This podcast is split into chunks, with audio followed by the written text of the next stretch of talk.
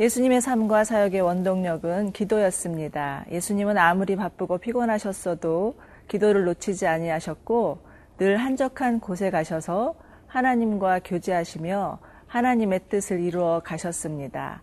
오늘도 하나님께 나아가 기도하시는 예수님을 묵상하며 우리의 삶도 기도가 우선이 되기를 원합니다.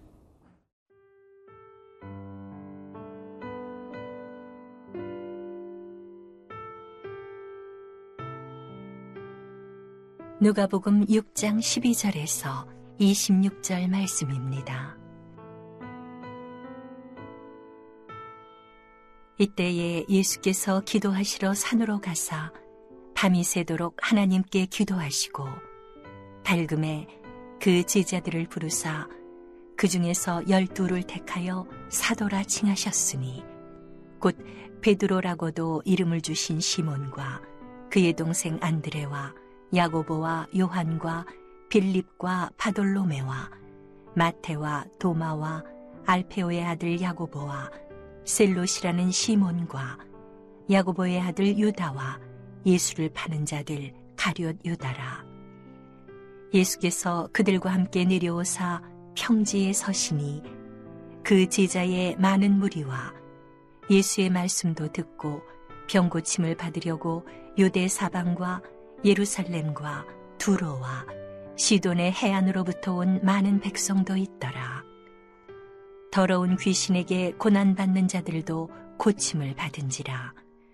온 무리가 예수를 만지려고 힘쓰니 이는 능력이 예수께로부터 나와서 모든 사람을 낫게 함이러라. 예수께서 눈을 들어 제자들을 보시고 이르시되 너희 가난한 자는 복이 있나니 하나님의 나라가 너희 것이미요. 지금 줄인 자는 복이 있나니 너희가 배부름을 얻을 것이미요. 지금 우는 자는 복이 있나니 너희가 웃을 것이미요. 인자로 말미암아 사람들이 너희를 미워하며 멀리하고 욕하고 너희 이름을 악하다 하여 버릴 때에는 너희에게 복이 있도다. 그날에 기뻐하고 뛰놀라 하늘에서 너희 상이 큼이라. 그들의 조상들이 선지자들에게 이와 같이 하였느니라. 그러나 화 있을 진저 너희 부요한 자여 너희는 너희의 위로를 이미 받았도다. 화 있을 진저 너희 지금 배부른 자여 너희는 줄이리로다. 화 있을 진저 너희 지금 웃는 자여 너희가 애통하며 울리로다. 모든 사람이 너희를 칭찬하면 화가 있도다. 그들의 조상들이 거짓 선지자들에게 이와 같이 하였느니라.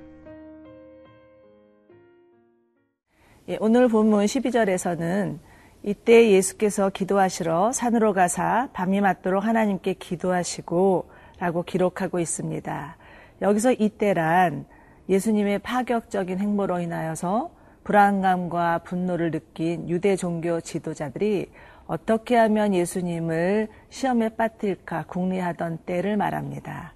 그러나 예수님은 세상의 반대가 거세어질수록 더욱 하나님 앞에 나아가서 기도하셨고 한치의 흐트러짐도 없이 십자가의 길을 향하여서 걸어가셨습니다.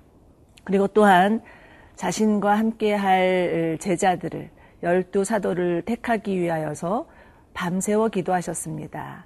여기서 밤이 새도록이란 의사가 환자를 밤새워 간호한다는 뜻으로 사용될 때 쓰이는 수식어인데요.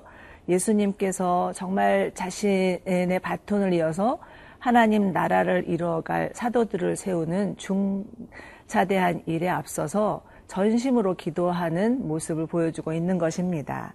그런데 14절에 나오는 그 이들의 명단을 보면 아주 흥미롭습니다.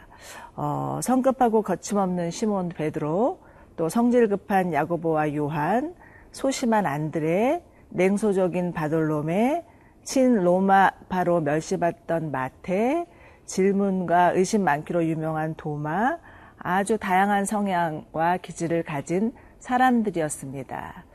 그리고 이들은 대부분 갈릴리 출신이었는데요. 아주 지극히 평범한 자들이었습니다. 심지어 이들 중에는 명백한 결함을 가진 자들도 있었습니다.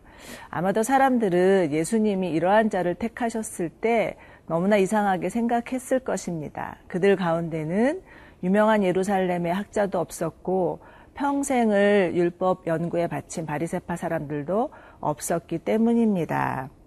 그런데 이들 가운데 공통점이 있다면 모두 다 예수님이 부르셨을 때 그들이 가진 모든 것을 버려두고 따른 자들이었습니다.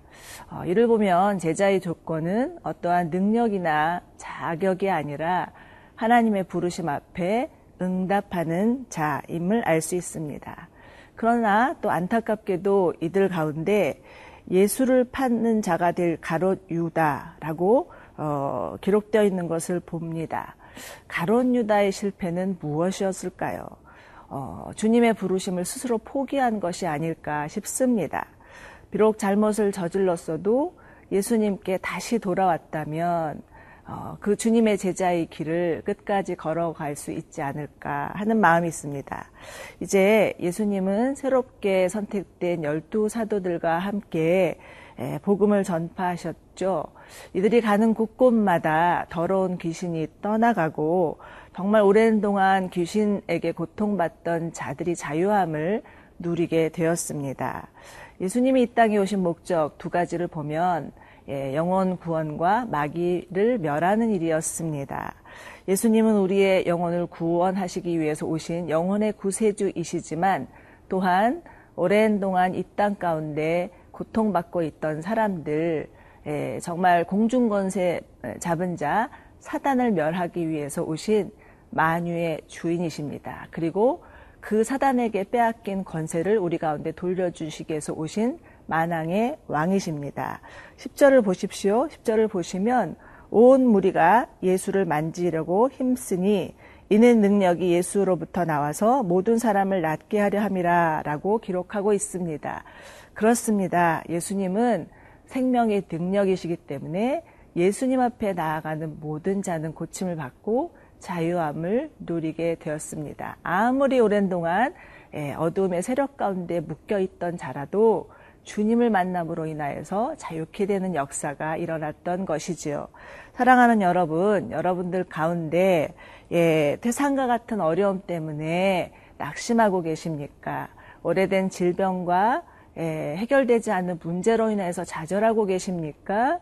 예, 문제를 넘어서서 눈을 들어서 산을 향하여서 살아계신 하나님 을 바라보시기를 원합니다. 그리고 예수님께 손을 내미시기를 원합니다. 그러할 때 예수께서 우리 가운데 찾아오셔서 만지시고 고치시고 회복되는 역사가 일어날 것입니다.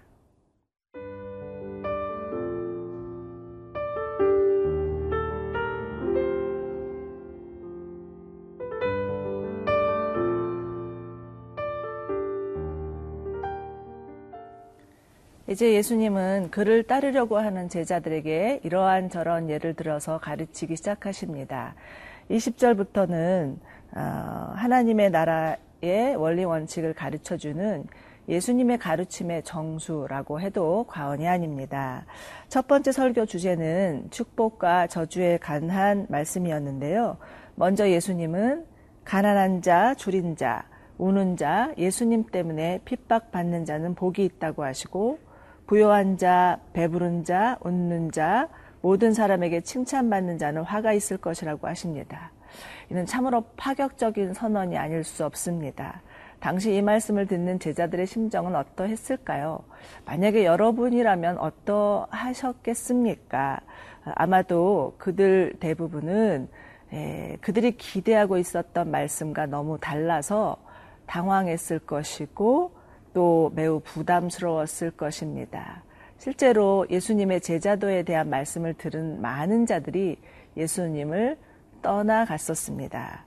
그런데 이 말씀에서 가만 보면 가난한 자, 줄인 자는 어, 심령의 가난함과 굶주림을 가진 자들을 말합니다.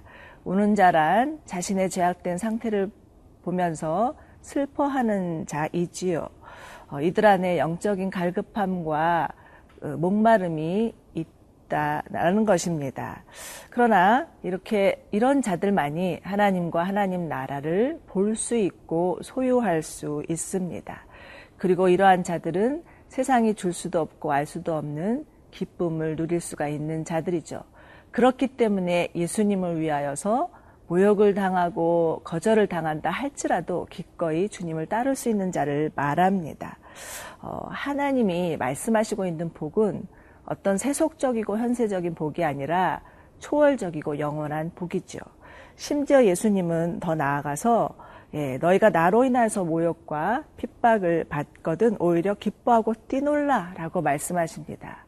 어떻게 기뻐하고 뛰놀 수 있을까요? 여기서 기뻐하고 뛰놀다라는 것은 정말 마치 예기치 않은 복권이 당첨돼서 너무나 좋아서 팔짝팔짝 뛰는 것을 말합니다. 정말 역설이 라고 볼 수밖에 없습니다. 그런데 그런가 하면 반대로 부여한 자, 배부른 자, 웃는 자는 이미 세상이 주는 부와 명예와 또 직위로 인하여서 배부르고 만족한 자들입니다. 세상이 주는 즐거움으로 충분하다고 여기는 자들입니다.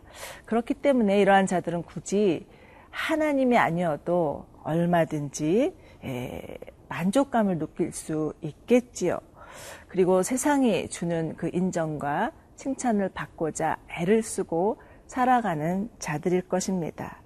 어, 예수님은 제자들을 향해서 이 축복과 저주의 말씀을 주시는데요. 이 말씀을 이들에게 주시는 던지는 이유는 무엇일까요? 그들로 하여금 어, 너희들은 어떠한 삶을 살겠느냐 택하라고 하시는 것이 아니겠습니까? 예, 이러한 도전은 오늘날을 사는 모든 그리스도인들에게도 동일한 말씀이라고 생각합니다. 저는 오늘 말씀을 묵상하다가 특별히 24절에서 너희 부여한 자여 너희는 너희의 위로를 이미 받았도다라는 구절이 마음에 많이 남았습니다. 이 구절에서 위로라는 단어는요. 흥미롭게도 요한복음에서 성령님을 지칭할 때 쓰이는 단어였습니다. 똑같은 단어이죠.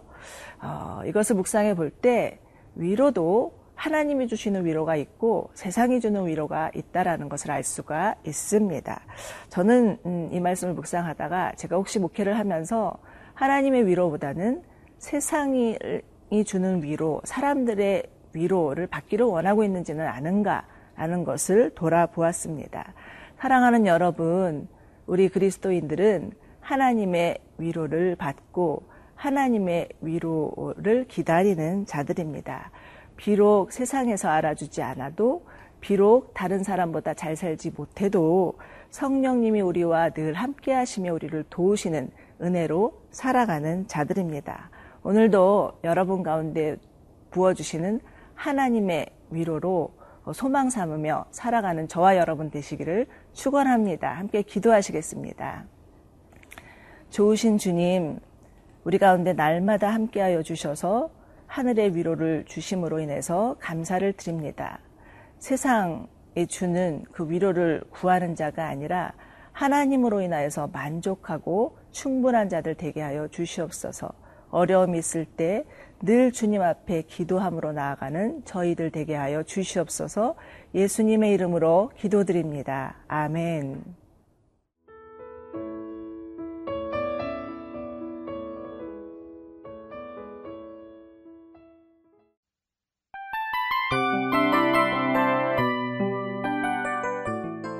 이 프로그램은 청취자 여러분의 소중한 후원으로 제작됩니다.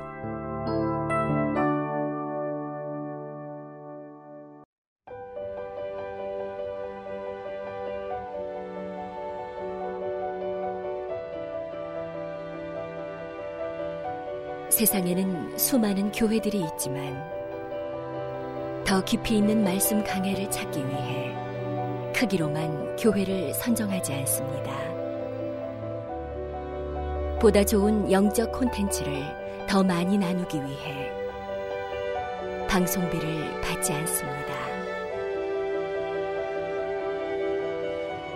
1년 365일 복음만 전하고 싶어서 우리는 광고를 하지 않습니다.